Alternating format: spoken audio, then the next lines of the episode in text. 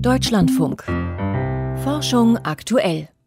Der Schwund der Artenvielfalt, der hat sich zu einem wichtigen ökologischen Thema neben der Klimaerwärmung entwickelt. Einen großen Raum nimmt dabei auch das sogenannte Insektensterben ein, also der Rückgang von Bienen, Wespen und Käfern auch in Deutschland. Hoffnungsvolle Nachrichten kommen jetzt aus Berlin.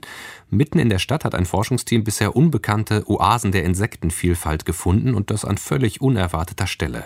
Volker Mrazek über eine Untersuchung, die vor kurzem auf der Jahrestagung der Gesellschaft für Ökologie vorgestellt wurde. Die Heerstraße zwischen Olympiastadion und Grunewald im Westen, das Adlergestell entlang der Görlitzbahn im Südosten, die Frankfurter Allee quer durch Friedrichshain und Lichtenberg nördlich der Spree.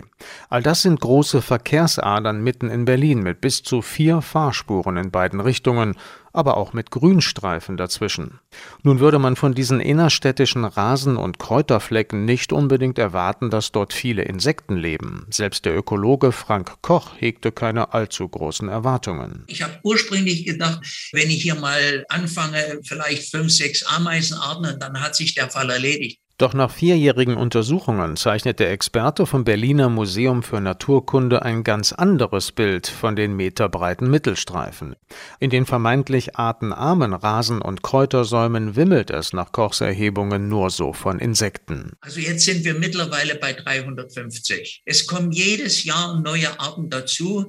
Meine Untersuchungen oder unsere Untersuchungen diesbezüglich, die sind einmalig, wahrscheinlich für ganz Deutschland. Es werden Parks untersucht, untersucht, es werden Gärten untersucht, aber keiner hat sich bisher hingestellt und hat gesagt, wir wollen mal diese Grünstreifen untersuchen. Was soll denn hier Besonderes sein? Tja, da gibt es so einiges, wie Koch heute berichten kann. Ein Bockkäfer habe ich gefunden auf der Frankfurter Allee, der steht auf der roten Liste 2, also ist unmittelbar vom Aussterben bedroht. Es ist das nur wenige Millimeter große Schafgarbenböckchen. Viele Insekten, die zum allerersten Mal in Berlin nachgewiesen werden oder die verschollen waren seit 100 100 Jahren. In diese Kategorie falle zum Beispiel eine besondere Grabwespenart, die Heuschreckensandwespe.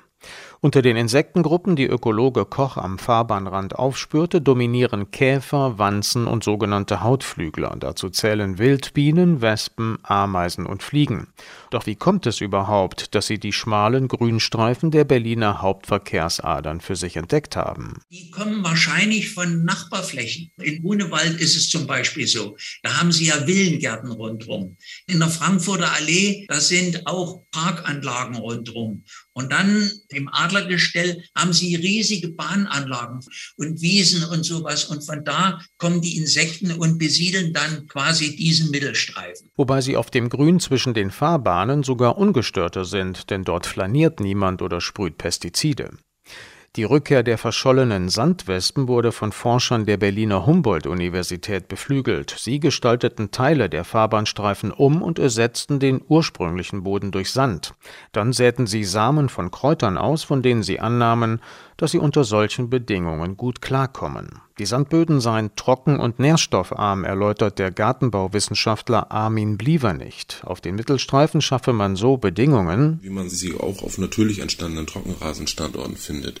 Der Boden ist dort nie komplett bewachsen und die offenen Stellen sind wichtig für verschiedene Insekten, die im Boden leben oder dort ihre Brutstätte haben, wie zum Beispiel die Grabwespen. Auch seltene Pflanzen wüchsen inzwischen mitten in Berlin, wie etwa die rosa blühende Sandgrasnelke. In Deutschland gelte die Art als gefährdet. Auf unseren Projektflächen hat sie sich sehr gut etabliert und auch schon erfolgreich selbst vermehrt. Frank Koch hofft, dass von den erstaunlichen Befunden in Berlin eine Signalwirkung ausgeht. Man müsste die Kollegen stimulieren, dass sie jetzt eben solche Untersuchungen auch in München, Hamburg, Hannover, in all diesen großen Städten machen. Und man müsse auf die Grünämter vor Ort einwirken, damit sie die Pflege der artenreichen Grünstreifen überdenken. Dass diese Streifen nicht mehr so massiv gemäht werden. Gemäht werden müssen sie schon, die dürfen ja nicht verbuschen.